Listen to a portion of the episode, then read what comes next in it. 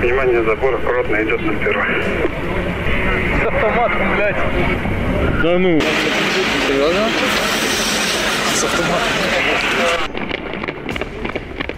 Спасибо, ребята, спасибо. Мы с ними разберем. Преследуйте тех, кто угрожает нам с вами. Все бросайте и находите эту тварь и убивайте. сказано разработать, сделать лагерь, сделать лагерь, лагерь на, особо для отселения. Поставить колючую проволоку, получается, в. Там их держать, пока все не спокойно. Привет, меня зовут Иван Мартыненко. Этот подкаст называется «Красавцы. Война с народом» в августе 2020 года. Он рассказывает о протестах после президентских выборов в Беларуси с перспективы силовиков. Не только о их подготовке и самом насилии, но о их страхах и слабостях, о том, как все выглядело изнутри. Минск жил в праздничной атмосфере. Лето, солнце, флаги, море людей, улыбки, ощущение единства и близкой победы, а силовики на какое-то время стали невидимыми. Ну, вообще милиция устала работать каждый день.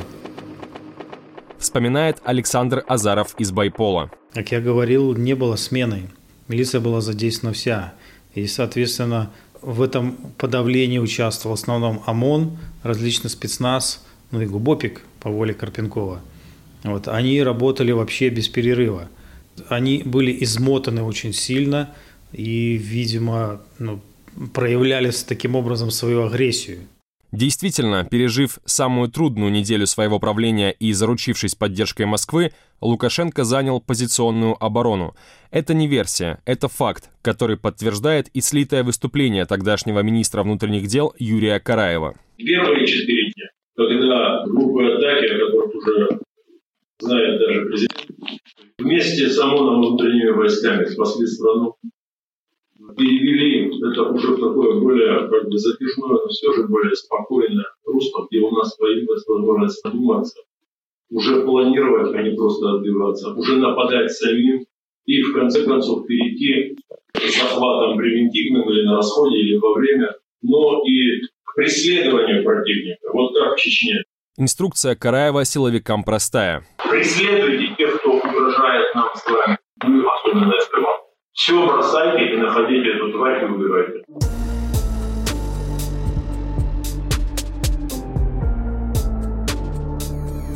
Реализация этого плана не заставила себя долго ждать. Начались аресты, задержания, побеги из страны. Весь милицейский аппарат был направлен именно на политические репрессии, которые отодвинули в сторону даже криминал и другие преступления в стране. В этом году результаты работы именно по, э, будем, ну, работать нужно, конечно, обращать внимание, но никаких вопросов по учету инвестиционной дисциплины не должно быть никому претензий, ни тому участковому, потому Я что понял. мы заняты, раз. В разговоре участвуют Александр Барсуков, который до 29 октября 2020 года занимал должность заместителя министра внутренних дел, а сейчас является помощником Лукашенко, и Виталий Козлов, первый заместитель начальника управления внутренних дел Минобл исполкома. Аудиозапись сделана 7 сентября 2020 года. Второе, вот за убийство, за там какие-то тяжкие семейные, бытовые, за дорожные. Все, это опускаем, в следующем году начинаем подводить итог. Только общественно-политические мероприятия, а это все, все как положено. Я министру сказал, потому что мы с ночем будем подводить по, по убийствам тяжким телесным, бытовой и дорожным, когда все люди у нас задействованы. У нас пошло там кривая справляться, но сейчас поэтому мы не подводим итоги в этом году по вот этим направлениям. Понял. Работаем только по общественно-политическим. Все вкратце, там, для себя можете там пометить где-то, но ни в коем случае никого не наказывая. Я понял. Все, все внимание должно быть сосредоточено именно вот на этих мероприятиях. Все запрещены проверки в этом году. Все, до конца года запрещены. Силовикам гарантировали неприкосновенность. Если кто-то вдруг приедет, начнет проверять наших, да, вот и кто-то окрут, сразу звонок мне. Я понял. Мы сразу отреагируем. В том числе, если будет кого-то допрашивать, а кто-то ОМОНовца какого-то допросит, что с этого, как его, я имею в виду, с, а то со Следственного комитета не так начнут допрашивать, тоже информация должна сразу выходить нам. Задача понятна. Да, там реакция будет моментальная. Как по Гоме выгнали, так еще дело возбуждают. Все, вопросов никаких нет. Кто там попытается там как бы так каким-то образом надавить на наших сотрудников. Все, все усилия на общественно-политические мероприятия. Все, работайте вот, вот как в таком ритме, как мы работаем. Поэтому у нас есть шанс просто сделать задел такой. Я уже так я некоторым говорю, ничего не укрывайте, все возбуждайте вот и бытовые, все это, чтобы оно было и дорожное, все, чтобы в следующем году достойно выглядеть. Начали адресно отлавливать протестующих и запугивать их – не гнушались даже самых циничных методов, вроде угроз лишить родительских прав. Это фрагмент разговора Виталия Козлова с Романом Мельником, который до мая 2021 года занимал должность начальника Главного управления правопорядка и профилактики Министерства внутренних дел. Аудиозапись сделана 10 сентября 2020 года. Сейчас мне э, звонил Петришенко, вице-премьер. Значит, вот то, о чем мы говорили про с детьми, значит, вот дословно я себе записал. Женщин с детьми идентифицировать, большая просьба. Материалы направлять в комиссию по делам несовершеннолетних, так как помимо того, что они являются участниками несанкционированных акций, так еще и ставят в социально опасное положение детей, зная, что их действия не законны и так далее. Снимать на видео э, заседание комиссии по делам несовершеннолетних и так далее и тому подобное. Но была все же категория белорусов, которую боялись трогать даже силовики. Да, работяги надо осторожно. Я всегда говорил о том, что э, тут как бы с кондачка не пойдешь, блядь. По голове не надаешь, а... Силы средства есть, но не хотелось бы... Не хотелось бы, да. И это понятно, так как еще несколько дней рабочие оставались двигателем и надеждой протестов. Вот пример с одного гродненского предприятия, где руководство, склонив головы, слушало претензии рабочего к Лукашенко, которого он назвал бывшим президентом. Он не может разобраться и не может связать нормально, обратиться к своим людям. Везде угрозы. Скажите, пожалуйста, вот здесь что стоят? Это уголовники? Это уголовники. Это люди, не, которые не работают. Это наркоманы. Это пьяницы. Это рабочий народ. У них есть свое сознание. Что этим людям заплатили? Вчера что? Всему городу заплатили? Да заплатите по 10 копеек, какую сумму вывалится это. Люди вышли своим сознанием, с семьями, с детьми. Я горжусь действительно своим белорусским народом. Мне не надо, не надо, не нужно не Россия. Мы должны быть одни, с нормальным, честным руководством. Во главе такой же самый должен президент быть честный, как и мы. Но ситуация начала меняться, когда Путин и Лукашенко впервые после выборов поговорили по телефону и когда кремлевский лидер выразил своему минскому другу непоколебимую поддержку – Именно после этого стали угасать попытки забастовок рабочих, а Лукашенко обрел уверенность, что так просто его не свергнуть. Во время следующего массового шествия протеста 23 августа он облетел на вертолете восставший против него народ, после того, как люди уже разошлись, и высадился возле Дворца независимости, который напоминал осажденную крепость. Официальные СМИ распространяли видеокадры Лукашенко с сыном Николаем в камуфляже с автоматом в руках. Это был знак протестующим и всему миру, что он не собирается отдавать власть. Путин пообещал в случае необходимости прислать на помощь подразделения Российской национальной гвардии. Режим начал контрнаступление против народного движения. В следующем фрагменте прозвучит слово, которое мы выбрали для названия нашего подкаста. Внимание, забор аккуратно идет на первый.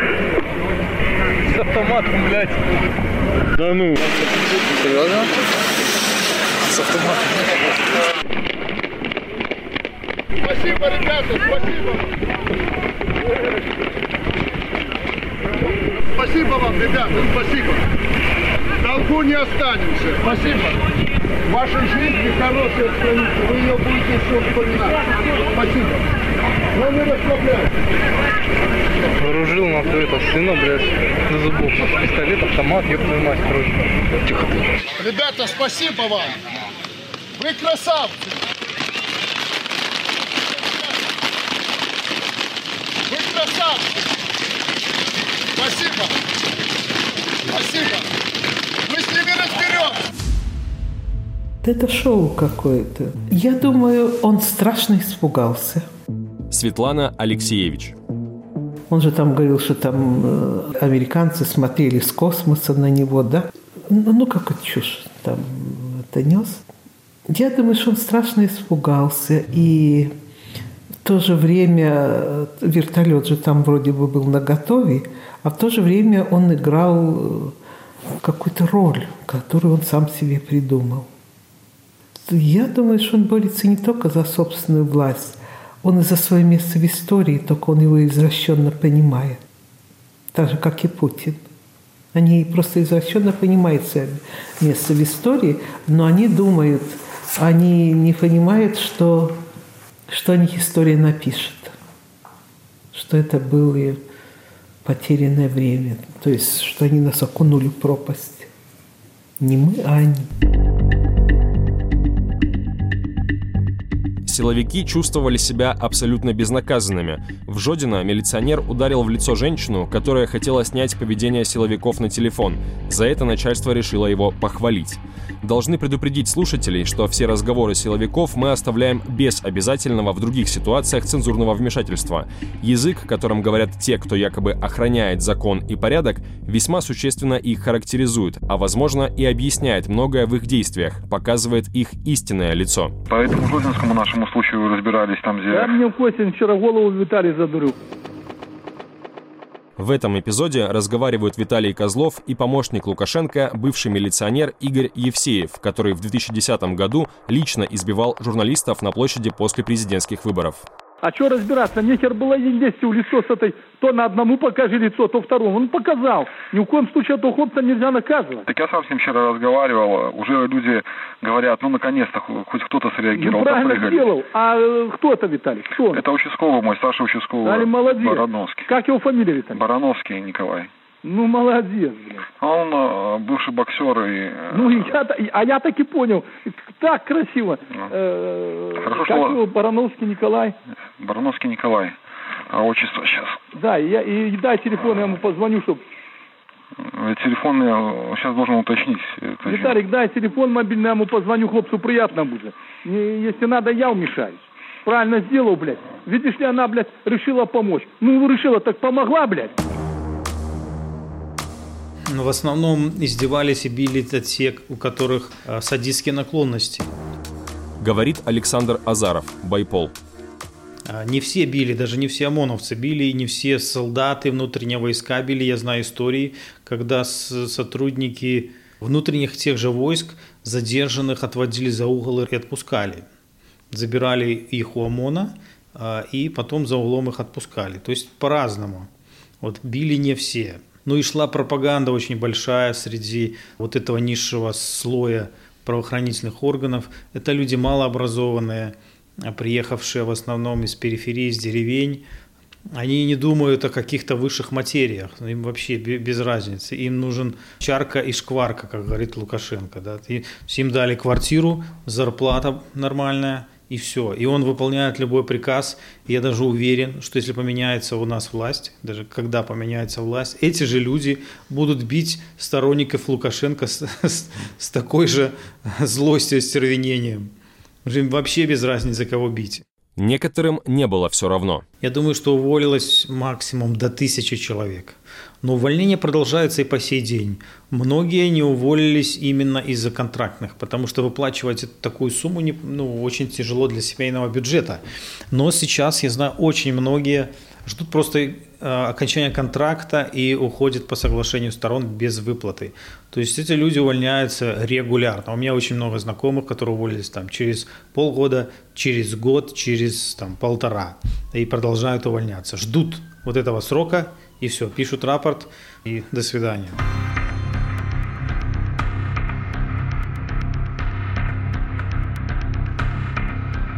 Вес силовиков и в без того полицейском государстве вырос еще больше. Они превратились в безнаказанную касту, которой позволено абсолютно все.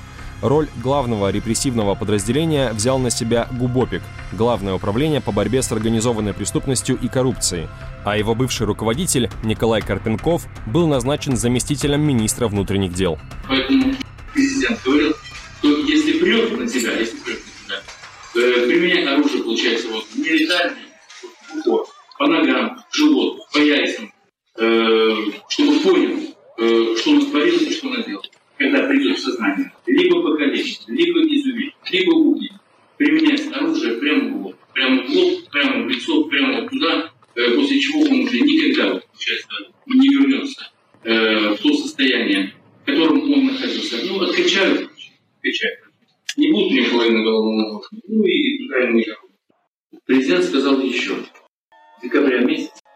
со всеми вот этими вот моментами, которые на улице есть, надо разобраться. И разобраться очень просто. Сказано разработать, сделать лагерь, сделать лагерь, ну не для военных, прям, не для интернированных, да, а лагерь для особо на сорокопытных, такой, для отселения. Поставить колючую проволоку, получается, передать. Там их держать, пока все не успокоится. За два года они превратили в такой концлагерь всю Беларусь. И здесь промашка оппозиции, что они не проявили большую активность. Говорит Олег Алкаев, бывший начальник Володарки. Не приняли радикальных мер, ну и правильно сделали. Потому что та публика, которая была на улице, она не способна к радикальным мерам. А те, кто более-менее способны, ну, они оказались не в том месте уже. Я сейчас объясню, почему здесь не было вот такого радикализма и почему его и не будет. Вот колонию возьмем, там 2000 примерно человек, средняя колония. Но когда я работал в Новосадах, там было больше 4000 человек. На вышках всего 4 солдата с неполными магазинами даже патронов. Казалось бы, это масса, да, может снести любой забор. Но возьмите там тысяча даже человек, 200, вот в одну точку навалятся, они повалят, повалят просто. Но первые 10-15 погибнут. И вот таких первых 10-15 в колонии не находилось. Все мечтали о свободе, но когда вопрос, это кто же пойдет? Так, так и в этом случае. Можно было повернуть толпу там на резиденцию президента, на МВД, на КГБ, на какую-то войсковую часть. И первые погибнут. Вот, первые погибнут. И это тоже все понимают. Подставлять ну, гражданских лиц, там женщин и мужчин, неважно кого, вот в эту первую пятерку, десятку. Ну, как бы мягко сказать, это варварство, да, и не совсем порядочно. Вот. Потому что мы имеем дело с авторитарным режимом, который не остановится, будет применять силу и оружие. По ним будут стрелять. Это все знали. Здесь наступает вопрос. А можно ли это практически сделать? Да, можно. О чем я говорил. Если переходит на сторону народа организованная воинская часть, а еще лучше организованный тот же самый ОМОН, спецназ и прочее, прочее. Да, там в пределах батальона – что-то можно решить уже.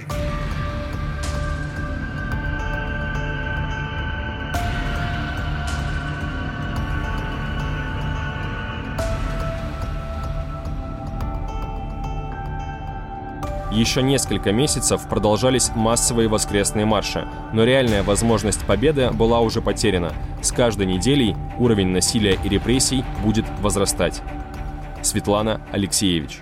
Во-первых, начнем с того, что никто из нас не ожидал, что на улице выйдет до полумиллиона человек. Это было неожиданно, к этому никто не был готов.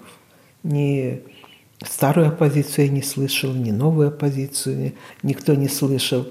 И у нас были шансы, и я думаю, это было вот, когда был самый большой митинг, тогда, когда к Стелле шли, и Маша Колесненко говорила, только не надо, только не надо, потому что мы все боялись крови. Да? Там не боялись крови, а мы все э, боялись крови, как бы чувствовали, что ответственность. Я сама это не видела, но мне рассказывали, как старый человек стоял и не пускал людей расходиться и говорил, не уходите, не уходите. Вот. Э, и я так поняла, когда мне это рассказали, что он помнил 91 год. Вот бегали по площадям, кричали «Свобода, свобода», да? А потом разошлись по домам. Как будто свобода, вот она будет тут же делаться, тут же лидеры эти появятся какие-то. А надо было, видно, делать то, что делали украинцы. Вот во время вот Майдана, одного из Майданов, Майдана, они, по-моему, несколько месяцев стояли там. Вот э, я не знаю, почему мы это не использовали. Почему-то мы были настроены, это было очень красиво, это было очень мирно, все запомнили эту девочку, которые сняли кроссовки и стояли на этом, да. Это стало каким-то нашим, возник в мире сразу бренд Беларусь, куда не приедешь, это, да, вот. все вспоминали все это.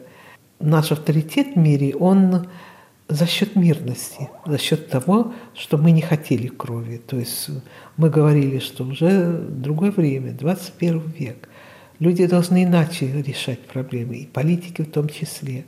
Да, время другое, а диктаторы старые. Вот чем мы оказались, в чем сложность. По словам Алексеевич, белорусы почувствовали себя нацией. Помню это ощущение, что идешь, и лица людей каких-то вдруг... Огромное количество красивых людей. Да? Я никогда не думала, что в нашем городе так много красивых женщин, эти белые платья, это все, это, это было, э, ну, э, это было очень красиво. И ты понимаешь, что ты хотел бы жить среди этого народа. Вот среди таких людей ты хотел бы жить. Но ты их не видел до этого, их не было как бы. И вдруг они обнаружились. Говорит Светлана Тихановская опять же, из-за того, что мы находились в эйфории, нам казалось, что вот-вот наша победа, если бы не уходили с улиц, если бы на следующий день, неделю не, люди не выходили на работу, вот такое людям надо было предлагать, но как-то э, тогда все было каждый сам принимал решение, казалось, что вот люди все поняли, и очевидно, что забастовки начнутся на заводах, что э, люди не будут уходить с улиц, не было такого прямого призыва, и, как вы говорите, очнулся и режим, где-то какие-то, наверное, договоренности о поддержке были получены, и начали массовые такие репрессии, и тогда уже э, начал в людей э, заселяться страх.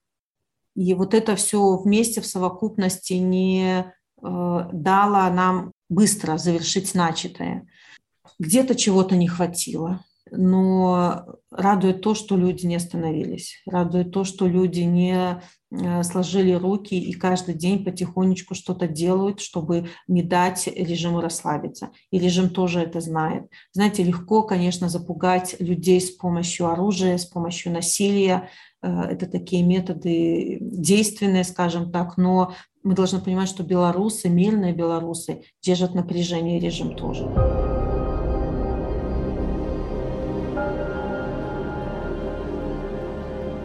В успешных мирных революциях одним из решающих факторов является переход силовых структур на сторону народа. В Беларуси этого не произошло. Власть осталась на месте, и силовики продолжили оставаться ее главной опорой – те, кто уволился, оказались либо в тюрьме, либо за границей, как бывший следователь Остапович. Если сравнивать с тем, когда я увольнялся, и с тем, что сейчас, процент таких ярых ябатик точно вырос там. Это сто процентов. Плюс пропаганде все равно, если каждый день в течение года-двух слушаешь, что это все проделки Запада, агентура собирается тут с Россией нас порвать, поработить и все остальное, я думаю, часть в это все равно поверит, как ни крути. Э, остальная часть – это молчаливые обыватели, которые хотят спокойно жить, но приходится с чем-то поступаться. Особых там предпосылок к тому, что сейчас прямо что-то изменится, и нас там сейчас накажут за все, что мы натворили, или мы просто там работу также потеряем. Э, нету. По словам Остаповича, привычная жизнь для силовика лучше, чем неопределенные перемены. Пусть лучше будет так, вот все, чем эти никому непонятные перемены. А те, кто не занимает каких-либо должностей, э, это уже вторая сторона нашей медали, скажем так, э, как политического вектора, который выстраивался там в течение 20 лет. Это то, что его запугивает лишением самого главного у нас. Это даже для людей не жизнь сама, а работа. У нас все построено на том, что никакого запаса нету. Если ты теряешь работу, тебе уже в следующем месяце есть нечего. У нас каждый там, я не думаю, примерно третий, понимаю, что если сегодня его уволят, через месяц ему уже коммуналка, которая съедает там 30%, остальные 50% э, это на еду, и все остальное там на три месяца накопить, потому что у тебя израсходуются ботинки, и тебе надо их купить. Ну, я даже с едоком так жил, потому что у меня не было своего жилья, у меня аренда жилья очень много съедала, половина зарплаты у меня съедала дорога, э, коммунальные услуги и питание, и там процентов 40-30 остается на себя.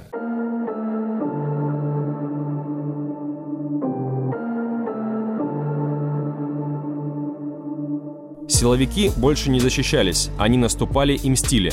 И не только силовики.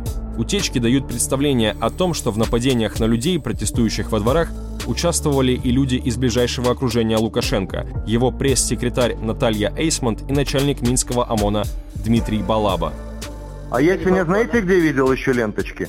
На где? Грушевке про проезжал. Вот как ГАИ ехать, там вот новые дома. которая... Поняла.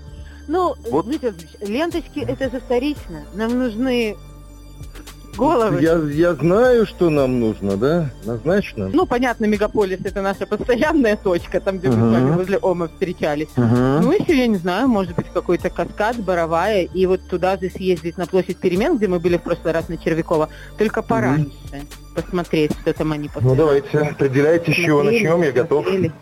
Вы, пожалуйста, Дмитрий Владимирович, нам не перебивайте эту. Все, по нет, но я знаю, что вы абсолютно ответственно относитесь к этим вещам. И я, надеюсь, что сегодня охота у вас будет удачной. Прошло два года. Охота продолжается.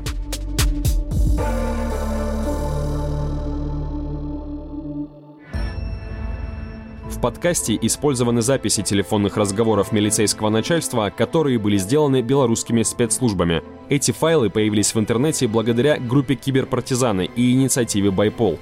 Эксперты подтвердили подлинность этих аудиозаписей. Оригинальная версия этого подкаста была создана белорусской службой «Радио Свобода» на белорусском языке. Над подкастом работали Дмитрий Гурневич, Анна Соус, Сергей Шупа, Змитер Волошкин, консультант Глен Кейтс –